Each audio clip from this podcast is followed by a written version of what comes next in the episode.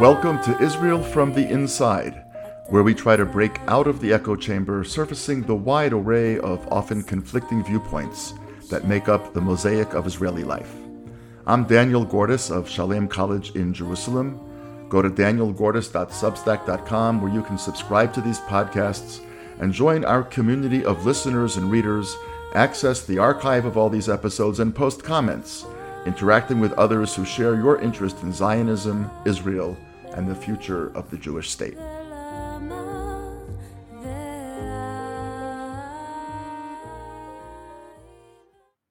In addition to everything taking place in the world, which we are all watching with great interest and great sorrow, this was also a very difficult week in Israel because of a terror attack in the south, centered in Beersheba, uh, that took the lives of four innocent Israelis, left 10 children orphans, and injured others. The issue of an attack in the Negev is actually a much more complicated thing than simply a quote unquote simple terrorist attack. And if you follow the Israeli news, what you might have seen was that when the police chief, the head of the police, came to the area a short while later, instead of people greeting the security forces as people who were essentially their supporters on their side, the people to whom they turn for uh, safety and so forth, the people were furious with the police forces, and actually he had to be kind of hustled out of the area. And the reason for that is is because the issue of uh, violence directed at Jewish Israelis by Arabs, Bedouins sometimes, non-Bedouins at other times inside the state of Israel is a huge issue that gets some attention in Israel, virtually no attention outside of Israel. And to understand a distinct part of what's unfolding in Israeli society, it's really critically important to understand that dynamic. And this week, given the horrible events that took place, seemed like the right moment to introduce it to our community of listeners and readers and thinkers and so forth. And in order to do that, uh, I turned to an old friend and someone whose work I respect a tremendous amount, Yoel Zilberman, who is the CEO and founder of an organization called Hashomer HaChadash, the new Shomer or the new guard. Uh, we'll find out from from Yoel what the old Shomer was, what the old guard organization was. It goes way back in Zionist history. Um, so we're going to learn a lot from Yoel about not only his organization, but more importantly, even at this point, what's going on in Israel and what's going on in the agricultural world. So first of all, Yoel, thank you very, very much for taking the time on short notice to be with us in this conversation. Oh, thank you. I'm happy to be here. Thank you. Um, so, you know, tell us a little bit about yourself quickly, your background, uh, you know, where you studied, what you did in the army, and all of that, and then we'll get to the specific incident in your family um, that that led you to be involved in the kind of work that you're involved in. Okay, so I'll say shortly that uh, today I'm a CEO of an organization that called the Shomer. We are running operation with uh, uh, more than 100,000 volunteers, and that uh, helping to farmers all over, like all over Israel mostly with uh, you know people that have a lack of manpower and that uh, stand under a very hard attacks of uh, what we call the agri agriculture terrorism when uh, people fields are getting burned and people try to take over farmers' lands.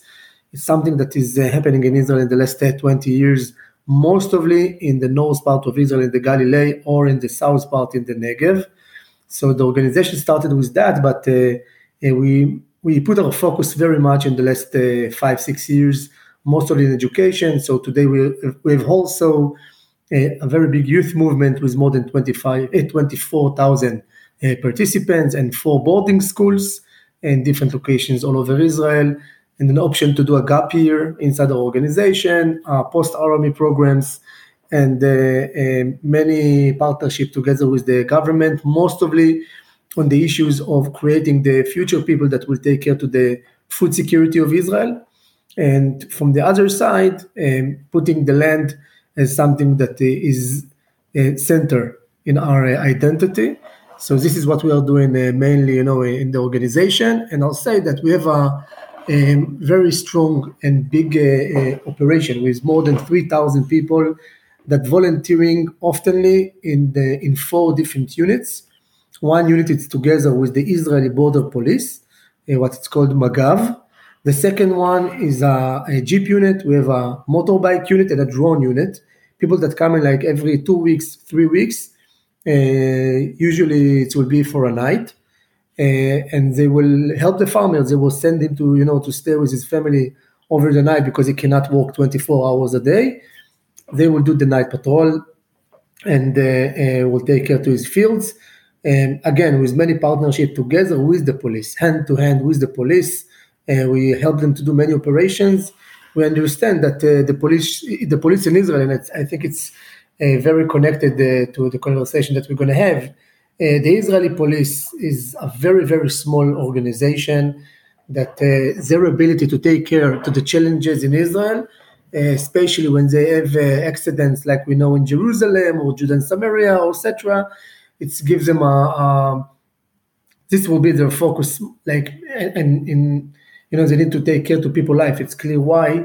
But then the open fields in the Negev and the Galilee are in a very big risk. And unfortunately, I'll say that we know about at least a 100,000 acres of land all over the Negev and the Galilee that was abandoned by farmers. Actually, also the army, the IDF also um, uh, lost uh, lands. The uh, National Authority uh, of uh, um, the, uh, what it's called, the רשות הטבע והגנים, it's the, the yeah, the, uh, the, the, national park, the national park. The national parks, yes, thank you. National parks also, they, so they are all in a very big, uh, uh, let's say, dramatic war, keeping their land. uh, and okay, I want to stop you for one second. I want to yeah. push you back. You're talking okay. about all the things that you're doing to address the problem, but I want to understand what the problem is. So let's start out with your own family um, your own your own father's situation, what you found out, what the response was, and how does that particular incident reflect what's going on? When you talk about agricultural terrorism, what are we talking about? What's happening here? Who's being threatened with what? What's the situation here? So start with the, the specific incident, but then give us a description of the nature of the problem across Israel. Perfect. So I'll, I'll tell like my personal story is that in 2006 I was um, I was in my service in the army. I served in the Israeli Navy SEALs um, during the second Lebanon war in 2006, um, six clo- close friends of mine got killed in the war, and it's something that uh, uh it was an earthquake in my life, uh, of course. And a few months after that, my father, that is growing cows and sheep, uh, I grew up as a shepherd when I was young. He found himself in front of a, a mafia family, um, 11 men that uh, told my father very clearly that they are going to take over my father's fields and he this should leave the field. Right? Again? This was in the Galilee, right? It was in the lower Galilee, yes. Uh, it's a, it was uh, in front of a Bedouin family, a Muslim family from a village nearby. And I'll say that we have a lot of close friends from, from this village, but this specific family like took the decision that they are going to take over my, my father's fields. We speak about uh, 1,500 acres of land. It's a big land and they started to burn his fields. They start to cut his fences. They start to kill his cows. And in the end, uh, three men from the family attacked my father, and uh, he was uh, mentality broken. My brother and I, we both was in the army in the service, uh, coming home, you know, maybe every week, every two weeks, and uh, he was all alone. So we were sitting together with the police officer of the region, and I think that uh, here the story is starting because he told my father, "Listen." I'm I'm dealing with murders, robbers, you know, these kind of things. I'm apologize, but my best advice for you will be to give them some piece of land or protection money to pay them monthly, you know, to this family, and hopefully they will leave you alone.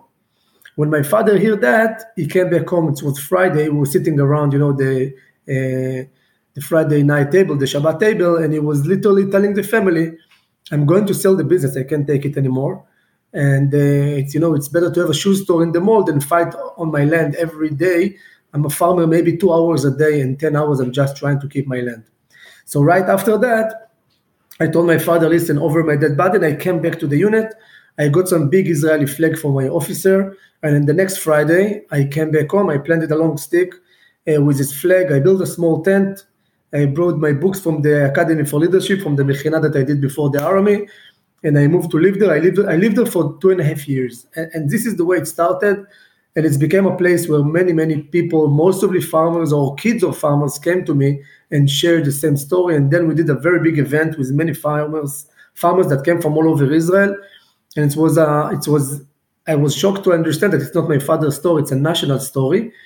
And the national story is again that we don't have uh, any um, security, like basic security to, to our farmers, and this is our national lands that we are losing.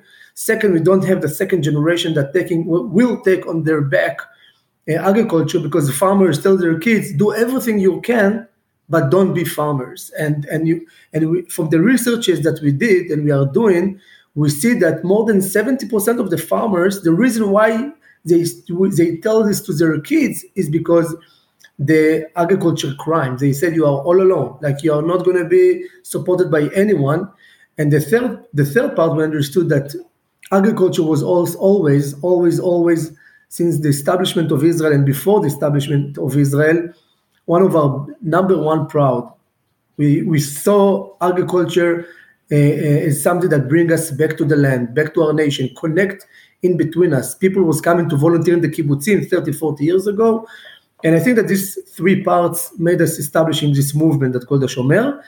Now I'll jump forward. I will say that in 2020, in the end of 2020, we saw a huge increasement in the, let's say, the attacks that the farmer had, okay, the way the other side behaved, it was something that we never saw before the use of guns, the courage to get inside uh, IDF lands and to establish grass uh, uh, greenhouses. Thousands. We have today 5,000 illegal greenhouses inside the Israel IDF lands in the Negev.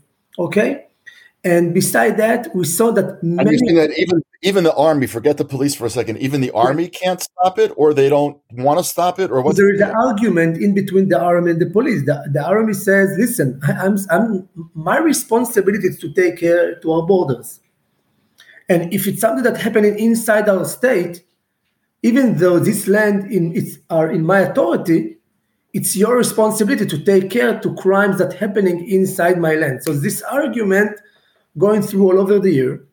And what we saw is that also all the terror attacks inside villages, you know, when some criminals kill other criminals, okay, their cars, their guns, all of their operations, it's in the open fields.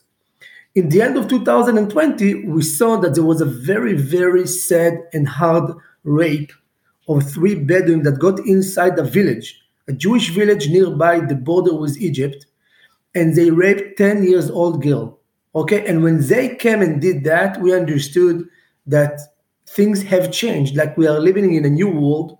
Their courage their you know the, the, the way they see how much they control you know and not get not get punished. Okay and nobody will deal with them got you know to a new level. So we came to the minister of the police that time it was the beginning of 2021 and we told them listen if you are not going to increase the police right now with at least 4,000 people, you will find yourself in a huge explosion that it's just nearby the corner.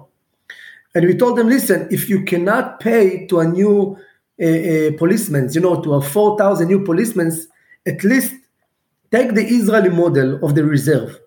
That after, you know, for every one soldier that is in a serve, you have another four people in the reserve that doing every year 15 days, 18 days, 20 days of volunteering coming to the Israeli IDF as a reserve soldiers. And we told them, listen, if you will increase the police now with 4,000 people, it will be immediate. You know, it's not that it's like I think that you need at least 8,000 or 10,000. But we said, listen, 4,000 sound to us logical to do that. And he listened to us and he told us, listen, I think that I, I see what you say and I understand that it's we are in a very bad situation. But you know, the government worked very, very slowly. So what we did, together with one of the Israeli biggest newspapers, Israel Hayom, we did a very big conference, first time ever in Israel, in the 15th of March. And this conference was the fight, we called it the fight against crime in Israel. First time ever that there was some kind of conference in Israel with like 30 ministers, Knesset members, whoever you want, okay, police people, you know, from all, you know, all the aspects, and everybody was agreed. Listen, the, the Israeli uh, uh, infrastructure of, uh, you know, all the building companies, the building companies in Israel today, they speaking about paying between 600 to 700 million shekel protection money to criminals companies inside Israel. Okay, these are all yeah. These are all these are all Arab um, organizations they're yeah, paying to, right? Yeah, it's all, it's all Arab organizations. And beside that, okay, we spoke about the loss of control in the Negev. In the Israeli Negev today, you need to understand in May, when there was the, the, the battle against Gaza in May, but the the the situation, the programs here in Israel, yeah, the, the, the craziness of the, the Arabs in Israel in, in May, Right, we had riots in Lod and in Yafo and in Ram and other places. Yeah, but but people didn't spoke about so you know so many junctions and cities that was blocked in the Negev, and that the Air Force didn't allow soldiers to drive to the bases if they are not driving with seven, eight cars together. Okay, and sometimes there was also blocked inside the, the Air Force bases, and there was flying with airplanes or helicopters from one base to another. Who could believe it? Like a 30 minutes drive, you was have to fly with a helicopter because you couldn't drive on the roads.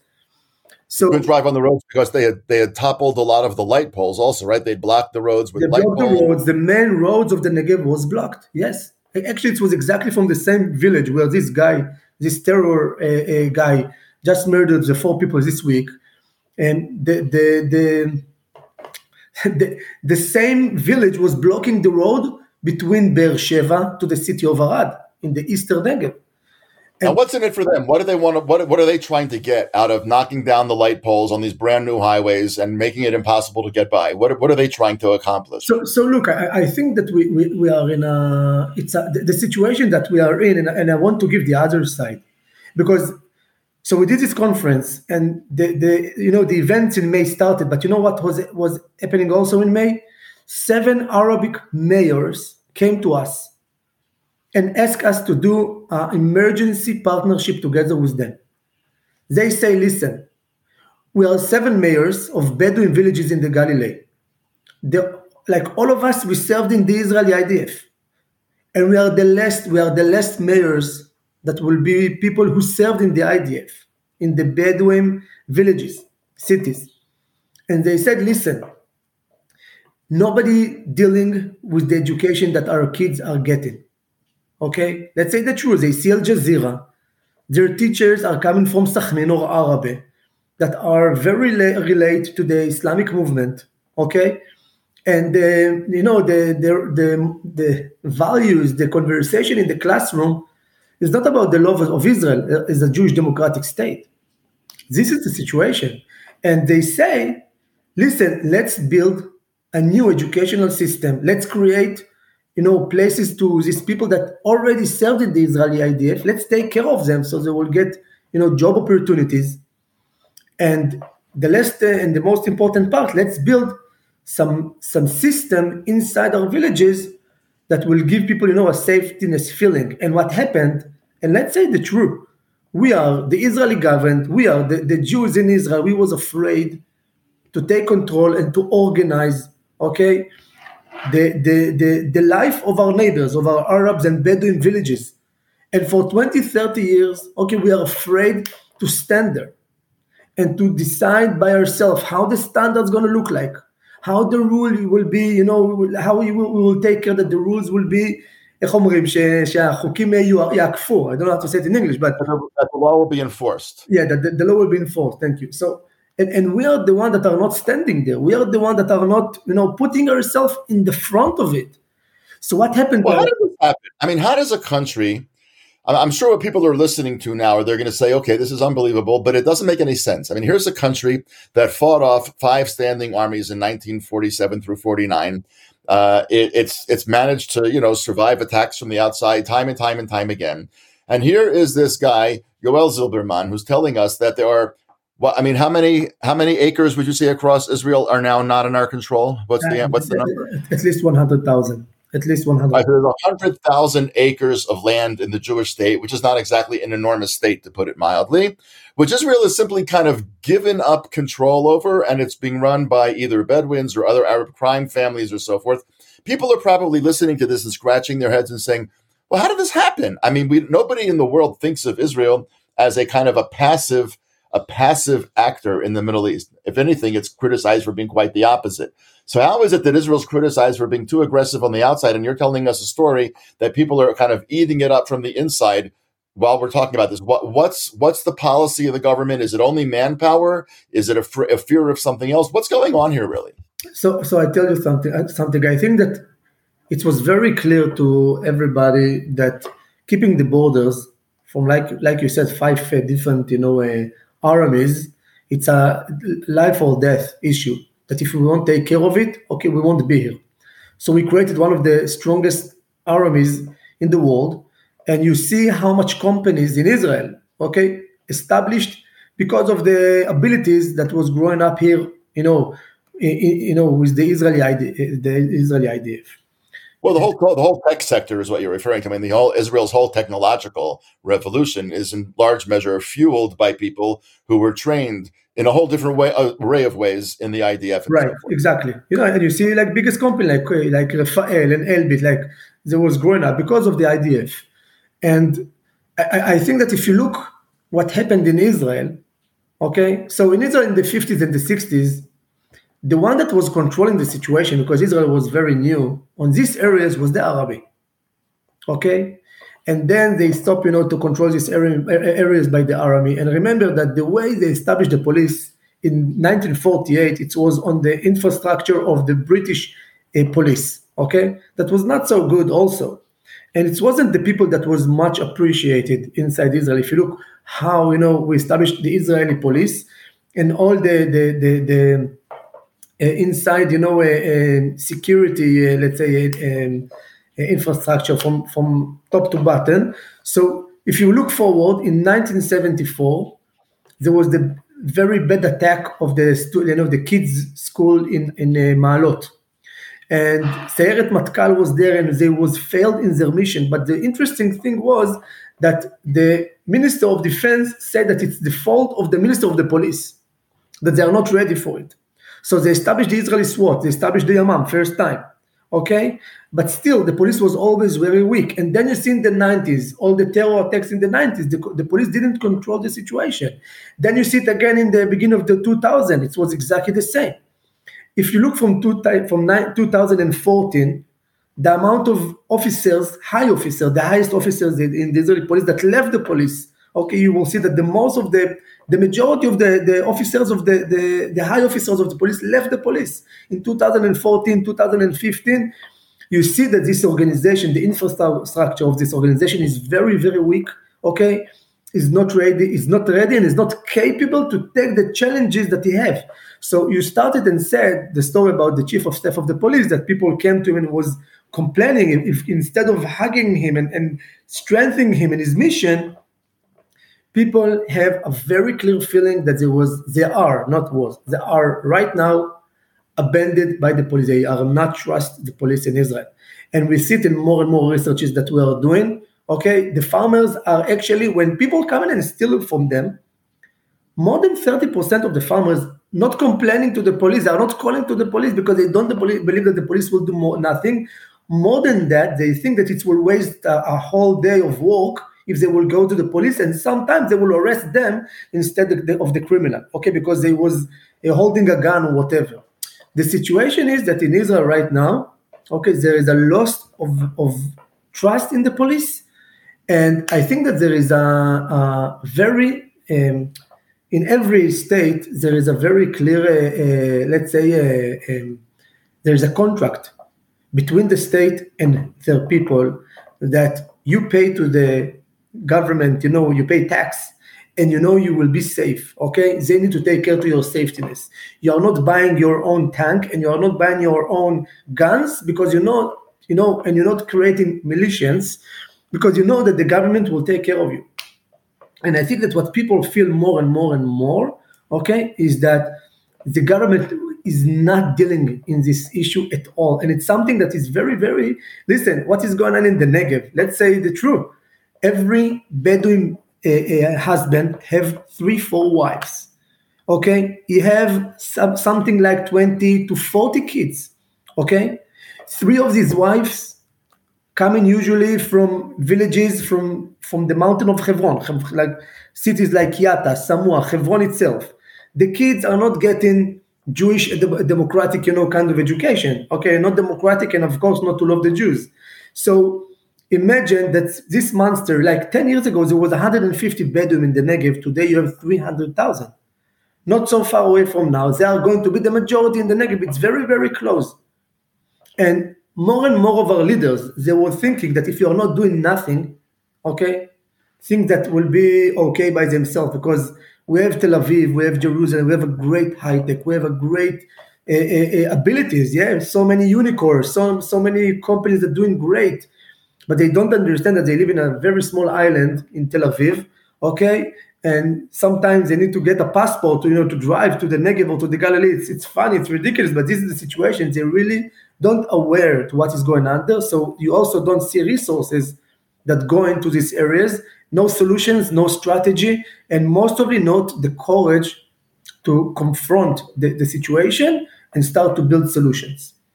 Okay, so I want to come back to that exact issue. So now let's go back to the point with your father saying to you and your brother, okay, I'm done. I'm going to sell the land. I'm going to have a shoe store in a mall, but I can't do this anymore. Now, what you told us was you took a very big Israeli flag from the base and a very tall pole and a lot of books from the Leadership Academy, and you and you slept and, and ate out there. But obviously, it was more than that, right? I mean, it was more than. There is a lot, there is a lot of uh, Shalem uh, books here behind me. I know there's a lot of books from the Shalem College Press right behind you. I can see them, I, I and we're not we're, we're, we're away from the Babylonian Talmud. I can see in your background there also. So uh, we're very honored to be so closely located next to the Babylonian Talmud. But in any event it was more than just going out with an Israeli flag and, and books. I mean, this is a this is a defense policy, right? I mean, I think it's important for our, our leaders, our, our, our, listeners to understand when you went out on your father's land and now extrapolate that out now to what Rosh Chadash is doing across the country. What are you actually doing to fight back? So it's a I'll give you the answers in, in two uh, uh, completely different perspectives, and I'll start with the longest one. First of all, we're looking 100 years forward, and we we know when we look 100 years back that there was the group of, group of people like the Shomer, the organization of a Shomer, like Aaron David. When was the Shomer, the original Shomer, founded? It's founded in 1909, in the 12th of April 1909, and. Uh, uh, not surprisingly, we established in the 12th of April 2007, exactly 98 years after. But we have people like Aaron David Gordon, we have people like Berl Katznelson, like Tabenkin, like Ben Gurion, that spoke all, all over the time how much the importance of um, creating deep roots in the land. Okay, it's something that without that we'll find ourselves easily abandoning our values, abandoning our lands, and leaving, you know, uh, uh, the state of Israel, and we see it. We see it very easily now. Okay, and I think that it's also um, a very important uh, saying that they had. They had, you know, they said always, listen, even if people will live in Chicago, in Sydney, in London, still the only thing that will unite us will not be not Facebook and not some virtual kind of uh, uh, connections. It will be the land of Israel. People will be, you know, be able to have some experience, some opportunities of connecting to the land, and through that, we will all feel the ownership, the, the, the responsibility to our state, to our land. And I think that part, like the, the, the, first part of what we are trying to do is to build an infrastructure that our kids, you know, grandchildren, children, whatever, in the beginning of the 22nd century, when they will ask, what is Zionism? Okay. So we're creating right now the, the operation that will be ready to, to get, you know, to be the pipeline to the land. And I think that it's dramatically important also to create the next farmers of Israel and also to create Israeli uh, food security, security, etc. The second thing that we are trying to do is to work hands to hands together with the Israeli government. And like exactly like you asked, you asked about how come that the, the, the it's so clear about the IDF that is doing so good in the in the borders. Let's say doing good in the borders, okay? How come that we are so far away when we speak about the Israeli police? And I think that what we're trying to do is to convince the Israeli government that this is the time. Take our volunteers, make them as a reserve people of the police, of the border police. What we're trying to do is to convince the government of Israel that we are under a huge risk. And what we call Shomer Chomot, the events that we saw in May 2021, I'm telling you, it's 10% from what we can see on the next round. Because today, the amount of weapons that the Bedouin in the Negev had, have right now, we don't speak about Samaria, it's not Nablus, Shechem, it's not Hebron. We're speaking about the center of the Negev. Okay? They have more weapons, okay, or of two divisions of the IDF right now in the middle of the Negev. And there is movies about it, and everybody know about it. Okay, they struggle weapons and drugs in more than 4 billion shekel a year between the Negev and Egypt. Everybody know about it. It's a number that we got from the IDF. Okay? Besides that, I'll tell you the truth. I think that it's a national risk. The amount of drugs that growing in the Negev in the last three, four years, I'm sure that it's a national risk for our kids, for the youth in Israel, because it goes straight to Tel Aviv, straight to these areas. Okay? And uh, again, in, in, my perspective, we, are losing these kids because of it. It's because becoming so so easy to get. Okay, become so cultural. Okay, so you see people that are less connected to almost everything, and you see during COVID, the amount of using drugs, the amount of depression, the amount of you know feeling feeling that you have like you, a loss a loss of meaning is is grew up so much and I think that there is a it's a deep connection in between all of these parts. When you are not again, well, you, when you are not confront your problems, it will get to you from from the back of the of your yard. And and I think that when we started, we said, listen, the farmers, you know, uh, God told to Moses. Actually, Moses told to the spies. Sorry, Moses told to the spies, when you will get to Israel, if you will see people, you know, live with big borders and, and big, you know, walls, remember this is a very weak people. They don't feel home.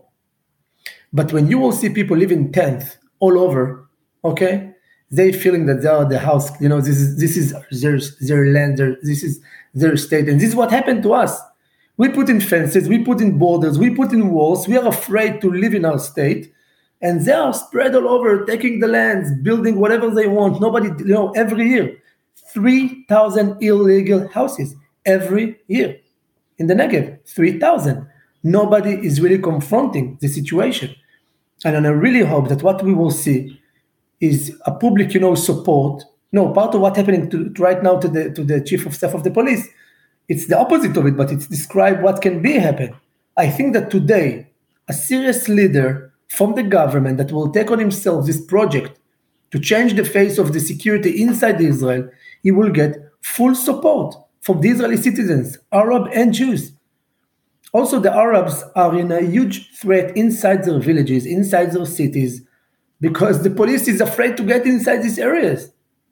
So the, the, the fights in between families there, it's not with, uh, you know, people don't speak there. They, they shouting each other and it's happening all day long.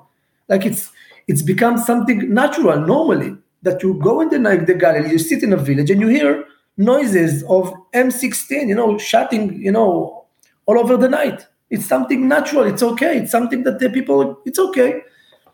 And it, and people now saw that it will get to our homes and it's getting to our homes. It is becoming a real risk. Well, people saw, for example, in May 2021, uh, exactly what it looks like when that phenomenon spreads from the Galilee or the Negev into cities like Yafo and Lod and so on and so forth. And President Rivlin, who I don't think is a person who usually, uh, when he was president, used hyperbole a tremendous amount. He said literally pogroms had come to Israel, that the Jewish people in their own land was actually now facing pogroms, which of course was exactly what had gotten us to leave Europe and come to here in the first place. Uh, you're obviously in close touch with the police. You're in close touch with Magav, the, the border patrol. You're in close touch with the army. You're in close touch with with political figures all the time. Is your sense that the attitude of the government is shifting, that there is an increasing awareness on the part of the government that something needs to be done. Do you have a sense that this coalition under Bennett and Lapid is likely to do more, or do you think we're back where we were five years ago without much change? Look, you know, when something like that is uh, happening in such such a strong energies, such, such a, like this, because when you see these problems are so big, and you don't see a clear champion that take it on his back. So I'll tell you the truth. I, I worry that right now it's completely not on the focus of the government. And I think that because they want to keep their coalition, and I think that it's go against the, the you know, it's go against their, their interest, let's say. It's again not their national interest, their coalition, the government interest. Right. And, and, and I think that uh, right now we are far away from the solution. And unfortunately, I think we didn't did 5%. Okay, since what we saw in May, we didn't did 5% to make uh, things look different and unfortunately, you know, it's uh, it's uh, it's so sad. Okay, because we see now in Purim when uh, Mordechai told to Esther, if not you, somebody else. Okay, אם לא את רווח והצלה יבוא ליהודים ממקום אחר. What is what it's so sad is is trying to tell her, listen, if not you, someone else will help. You know, will save the Jewish people. But the the, the price is the price of blood. And I'm I'm, I'm I'm very sad to say that I think that these four people Okay, it should never happen. It should never happen. And I, I, I'm and I'm sad that we are going to lose more blood because we are not doing enough, and we are afraid to do enough, and we don't think we, we don't understand that the, the the fear that we have is go against us. It's like a counselor, like we we we we we we are attacking ourselves because we are not doing nothing, and and I think that th- this is the main issue. And I'm not complaining against the Arab because this is the easy thing to do. I'm saying me. I'm the one that's afraid to, to confront the situation. I'm the one that's afraid afraid to do our real actions, you know, to take the leadership and and and, and change the situation. And again, what our organization is trying to do is to do its best and to get to as much as places as we can. But it's a national issue, and it's not something that a non-profit organization can resolve. We can be like you know when we when you want to get a, a very big ship into the port, you must have a very small one that will take it in. So we see ourselves as a small one that trying to take the big ship inside the port, but still, it's a, it's a, a dramatically challenging when people you know thinking too much you know from a polit- polit- political perspective, and not from a, a, I'll say the truth from from a, you know from a, not, not what I will get from it. Maybe you will lose. Maybe someone that will be the champion that will lead that. You know, he will lose from leading the situation but it's uh, dramatically necessary for our, our, national security and for our life here in Israel. So it's it's dramatic and necessary for our lives in Israel and for our national security. And I'll just end our really fascinating conversation by saying that it's actually it's necessary for the fulfillment of what Zionism was supposed to do. Mm-hmm. Uh, the idea of Zionism was to take us out of a place where we lived in fear and to establish a place where we would not be under pressure to have to conform to the outside, where we would not have to be under pressure to keep looking over our shoulder to see who's going to do what to us next. The whole idea was to be a nation like all other nations. And what you're describing, Yoel, is a world in which too much of the state of Israel is actually a place where a Jew can't be caught walking around at night anymore. And we're not talking about the way out in the middle of the desert. We're talking in, in the middle of Beersheba. There are young Jews, men and women, who are afraid to be out at night. There are people in Jewish villages all around the Galilee and all around the Negev who actually literally hunker down at night because of the gunfire that you were talking about. And every now and then a stray bullet goes through a house. And if you're in the wrong place at the wrong time, it can be disaster. So we've actually allowed, as you're pointing out, kind of part of the horrific reality that was Europe that got people to dream of coming here. We've allowed that new reality to get planted here. And what you're doing through both your work in terms of actually getting young volunteers to, to, to try to help farmers and others protect their fields, but also to do educational projects to give people a sense of the history of what we're doing here and what we're about, and the various programs people can see on your site, which we're of course linking to with this podcast. Uh, it's really an extraordinary Zionist project. I mean, you call yourselves a Shomer Chadash, you know, the new Shomer, the Shomer that was originally founded in 1909.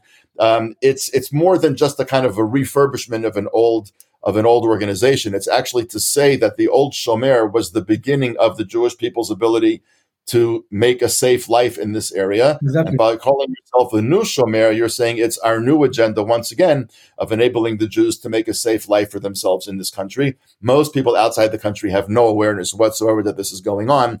It's critically important for people to know, especially on a very sad week like the one we've just had in Beersheba. So uh, I'm very grateful to you for um, taking the time to have this conversation with us. And uh, I look forward to continuing the conversation down the road as well. And in the meantime, since we're recording on a Friday, uh, I wish you a Shabbat Shalom. Thank you so much. Happy to have this conversation and Shabbat Shalom, Sorot for everybody. Amen. Thank you so much. You. You've been listening to Israel from the Inside. Go to danielgordis.substack.com where you can hear more of these episodes. If you have ideas for topics you'd like us to explore, we'd love to hear from you. Until next time, I'm Daniel Gordis.